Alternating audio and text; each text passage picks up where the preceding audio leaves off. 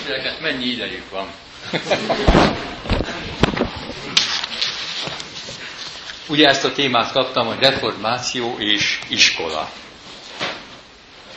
Ez nem azt jelenti, hogy az iskola reformációval kezdődött, ezt azért el kell mondani, hanem sokkal régebben kezdődött az iskola, már a Jézus Jézus előtti korban, Magyarországon is a reformáció előtti korban.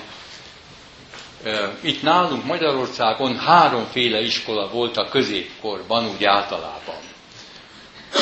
Minden plébánia mellett, minden nagyobb plébánia mellett volt egy iskola, ezek voltak a plébánia iskolák, aztán ahol összejöttek a papok, együtt voltak egy káptalanban, ott voltak a káptalani iskolák, és ezen kívül aztán hát voltak a fő iskolák is, amiket, ami aztán azért, amiben egy kicsit mi hát el voltunk maradva az európai nívóhoz képest, de nem sokkal, hála Istennek. Ha a reformációs iskola témájáról kell szólnom, akkor hadd szóljak egy egész rövid pár szót Luther Márton és az iskola tekintetében. Nem jó kezdődött a kapcsolat. Ugye 1483. november 10-én született meg Eichlébenben, ott még a család fölműves életet élt, aztán átkerültek Mansfeldbe, ott hát átment az édesapa ilyen iparos félének bánya, bányász volt, és ilyen kohód védett tulajdonképpen, és ez alapozta meg a család életét a későbbiekben. Itt került iskolába Márton. Hát nem jól indult, ahogy mondtam, a kapcsolat, bizony egy nagyon szigorú tanára volt, vagy tanítója volt, és hát megtörtént az is, hogy egy napig nem tudott ülni, bizonyos okokból az iskola végzés után. Úgyhogy ezt az iskolát nem nagyon dicsérte, aztán viszont élete végéig tanult, ezt tudjuk, erről én nem akarok már sokat beszélni. Egyetemen, Kolostorban eljutott a doktorátusig, azután az Wittenbergi Egyetemre, és ott lett ő tanár. És akkor 1524-ben írt egy könyvet a német nemzet fejedelmeihez, és a tanács uraihoz, és a különböző vezetőkhöz, és abban írta meg az ő véleményét, hogy bizony iskolákat kellene alapítani. Méghozzá olyan iskolákat, amelyek a reformáció tanításának felel meg. És ebben, hát ugye 16. században vagyunk, és ne akar, nem szeretném, hogyha túl nagyot képez, gondolnánk, azt írja, hogy a fiúcskákat két-három órára kéne szabaddá tenni délelőttönként, a lányocskáknak talán két óra is elég volna az iskolában, aztán végezzék otthon a dolgukat, úgy, hogy a szülők azt elrendelik, de ezt azért ezt a naponkénti iskolába járást ezt ő nagyon ajánlotta, ezt persze megfelelő iskolákat kellett szervezni. És hát ebben a szervezésben volt az ő segítsége, támasza, és ismerős nevet mondok újra, Melanchthon Fülöp, aki, aki hát egészen fiatal korában kezdte meg a tanulmányokat, számunkra már szinte lehetetlenül fiatalon, ilyeneket olvasok, hogy 1497-ben született, tessék velem számolni, 1509-ben 13 éves korában, vagy 14 éves korában került a Heidelbergi Egyetemre. Ez azért az ő korában sem volt egyszerű dolog, de mivel olyan nagyon-nagyon jófejű ember volt, fiatal ember volt, fölvették az egyetemre. Itt két évet tanult, és eljutott a tudósság első fokáig, bakkaleúrátusnak szoktuk nevezni, talán ma az érettségéhez hasonlíthatnánk ezt a fokozatot, 14 éves korában eljutott ide. Tovább akar tanulni, és ő szeretett volna doktorálni egyetemen, de nem, az egyetem azt mondta, hogy ahol még túl fiatal. Úgyhogy elment egy másik egyetemre, Tübingenbe, és ott tanult tovább, és 17 éves korában megszerezte akkor magiszternek, most talán így mondanánk a doktorátusi címet. És akkor e, tulajdonképpen a két régi nyelvvel, a göröggel és a héberrel foglalkozott, a két bibliai nyelvvel, és 1518-ban tudósok ajánlására és a fejedelem biztatására és meghívására elkerült a Wittenbergi Egyetemre. És itt tartotta meg a székfoglaló beszédjét, amely szintén az iskolák javításáról címmel kezdett el, és beszélt az iskolák megjavításának a lehetőségéről, és ez a beszéd az ott dolgozó Luther Mártonnak nagyon megtetszett, és így kerültek ők tulajdonképpen egymás mellé. Ettől kezdve Melanchthon az életének egyik nagy részét az iskolák szervezésével töltötte el. Németországban, aztán más országokban is, majd még szót szeretnék szólni arról, hogy Magyarországon is. És ö, nem véletlen, hogy amikor 1560-ban meghalt, akkor ezt a címet kapta, hogy Németország tanítója. Receptor Germánié, Germániának a nagy tanítója. De én azt mondom, hogy ő Európa tanítója is volt. Mert akkor már sok országban levelezett, és az ő tervei, ösztökélése alapján sok országban indultak el iskolák. Így például Magyarországon is. Az első ilyen nyom, amit én megtaláltam, az fönt északon Bártfában, talán ismerős ez a név, Bártfában volt, ahol volt egy Stökkel Lénát nevű ember, tanítómester, és a reformációnak a vallója, elfogadója, ugye a Krisztusi alapnak az elfogadója, amiről hallottunk már, és ő szervezte meg Bártfán Melankton útmutatásával az iskolát. És ennek az iskolának az alapszabálya ezzel a mondattal kezdődött, hogy a bölcsesség kezdete, és tudják a folytatást, az Úr félelme. Azért egy nagy dolog, hogyha egy iskola ezzel az alappal nyit, és ezzel az alappal kezdi a tanítását, a bölcsesség kezdete, az Úr félelme. Tulajdonképpen erre szerette volna elvezetni a tanítványait. Aztán más iskolákról is tudunk, tudunk egy bizonyos Huszár Kárról, aki úgy hírlik, hogy 1555-ben egy olyan képzést indított el, hogy a kisgyerekektől a felnőtt korig nevelte a fiatalokat, egészen addig, amíg azok a teológiába is bele tanultak, aztán a lelkész képzést ő kezdte el Magyarországon. Ő maga nem avathatta fel a lelkészeket, hanem volt Dunán túlon egy, egy, egy, egy másik reformátor, Sztárai Mihály, aki lent Tolnában dolgozott, Tolna Baranyai egyházmegye és egyház kerületnek a megalapítója volt, és ő hozzá vitte, hogy ő szentelje fel a lelkészeket, akik később az egyház szolgálatába álltak. Azután így fejlődött tovább, azt olvastam egy helyen, hogy ebben a 16. században már olyan 120-130 körüli iskolánk volt. Középiskola és felsőfokú iskola is. Úgyhogy a, lehet talán mondani, hogyha nem a reformáció kezdődött, de nagyot lendült az iskola ügy a reformációval Magyarországon és másutt is. Mi volt a reformációnak a lényege az iskolákkal kapcsolatban? Én azt hiszem, hogy bizonyos fokig szűkített, és tényleg azt a bizonyos egyedül, egyedül Krisztus, egyedül a Szentírás, egyedül hitálta, egyedül kegyelemből, ezeket képviselte, és leszűkítette.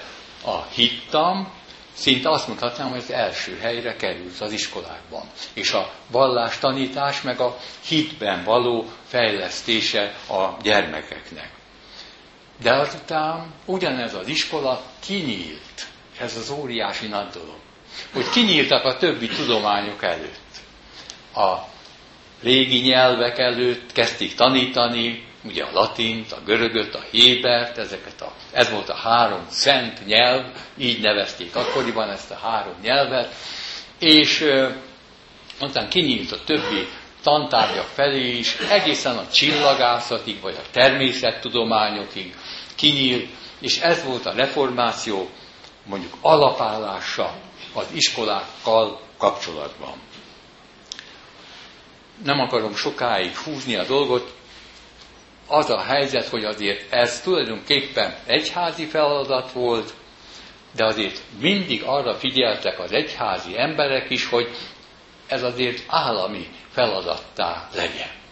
És akkor mondok egy ismerős dolgot a testvéreknek, amit bizonyára sokan hallottak, már 1777-ben vagyunk, amikor megjelent egy törvény, ez a nevelésnek a törvénye, amely tulajdonképpen kiadta törvényben, Mária Terézia volt ő, kiadta törvényben az alsóbb iskoláktól a főiskolákig az iskolák szervezését, ráció educationisnak mondjuk ezt latinul, tehát a nevelésnek a törvénye, és megszabta még a tantervet, meg a tanórákat is megszabta, hogy alsóbb iskolákba, középiskolákba, vagy felsőbb iskolákba mit tanítsanak az emberek.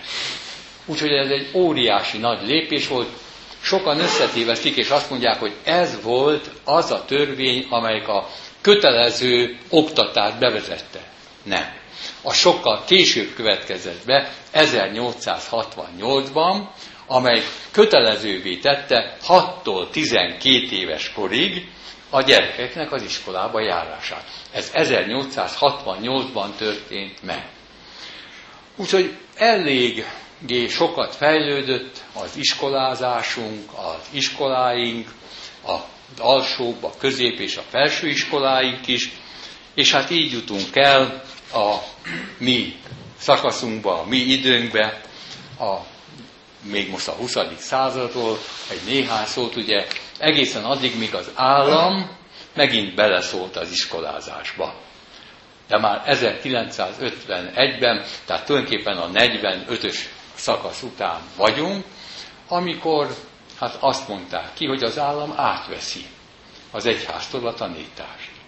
És hát az egyházi iskolákat bezáratta. Tulajdonképpen én nem tudom, hogy a reformátusoknál hány iskola maradt meg igazán, nálunk két iskolát hagyott meg az állam, akkoriban úgy, hogy nem vette el az ingatlant, tehát nem írhatta át az ingatlant a neve, az egyház nevéről. Ez a két iskola volt a Deák téri és a Fasori gimnázium. Azt hiszem ismerős dolgokat mondok a testvéreknek. A Deák téri iskola az később kerületi általános iskolává lett, a Fasori gimnáziumba pedig betelepítették az országos pedagógiai intézetet, és hát egészen más lett belőle, abból a neves iskolából, amelyik azért sok tudóst is nevelt, és indított el, azt mondhatom, a világ ismertségnek, vagy a hírnek az útján. Ez megszűnt, és hát az egyházunk nem túl nagy dicsőségére az történt a következő években, hogy ezt a két iskolát is mintegy felajánlottuk az államnak. És hát átadtuk, hogy legyen szíves ő, vezesse tovább ezt a két iskolát is, és ez így ment egészen 1989-ig, amikor hát megtörténhetett a Fasori gimnázium, az Deáktéri iskola, és egy néhány középiskolának a visszaadása. Addigra már ugye az államosításig nekünk rengeteg iskolánk volt. Én most nem akarok itt, nem akarok itt számokkal előjönni a testvérek előtt, de több ezer népiskolánk volt, és több száz középiskolánk volt, és 17 főiskolánk is volt már, és most csak az evangélikusokról beszélek, és még nem beszéltem a református egyháznak a iskoláiról, amelyek sokkal többen voltak, mint az evangélikus iskolák, mert hát a létszám is egészen más, hogyha összehasonlítjuk a két iskolát. Én azt gondolom, hogy amikor mi ott voltunk a Fasori gimnáziumban már, mint teológusok, akkor ezt nem vettük annyira komolyan. És úgy is tanítottak bennünket, hogy hát az egyház feladata nem az iskola volna, hanem az evangélium hirdetés a templomban. És ezt tanították nekünk, és valahogy ebben nőttünk föl akkoriban, egészen addig, amíg a változás, lehet erről vitatkozni, hadd mondjam ki ezt a szót, hogy rendszerváltás, meg nem történt. És onnantól kezdve aztán hát újra egyre több iskola és egyre több intézet áll az egyházunk tulajdonában. Én azt gondolom, testvéreim, hogy rá kell jönnünk arra, hogy az iskola is feladat. Én nem azt mondom, hogy csak a mi feladatunk. De a mi feladatunk is, úgy, ahogy mi hallottuk az előbb, a tanítványok megszólították egymást, beszéltek egymásnak Jézusról, Jézushoz vezették azokat, akik még nem voltak ott. Ez tulajdonképpen az iskola feladata, Jézushoz vezetni, és Jézusról tanítani. És megtanítani ezeket a gyerekeket hitben élni. Én azt gondolom, hogy ha reformáció és iskola kapcsolatáról, viszonyáról beszélünk, akkor tulajdonképpen oda érkezhetünk meg, és én ezzel már a végén vagyok, amit Reményik Sándor írt. A templom és iskola. Ti nem akartok semmi rosszat. Isten a tanutok reá, de nincsen, aki köztetek-e szent harcot ne állaná.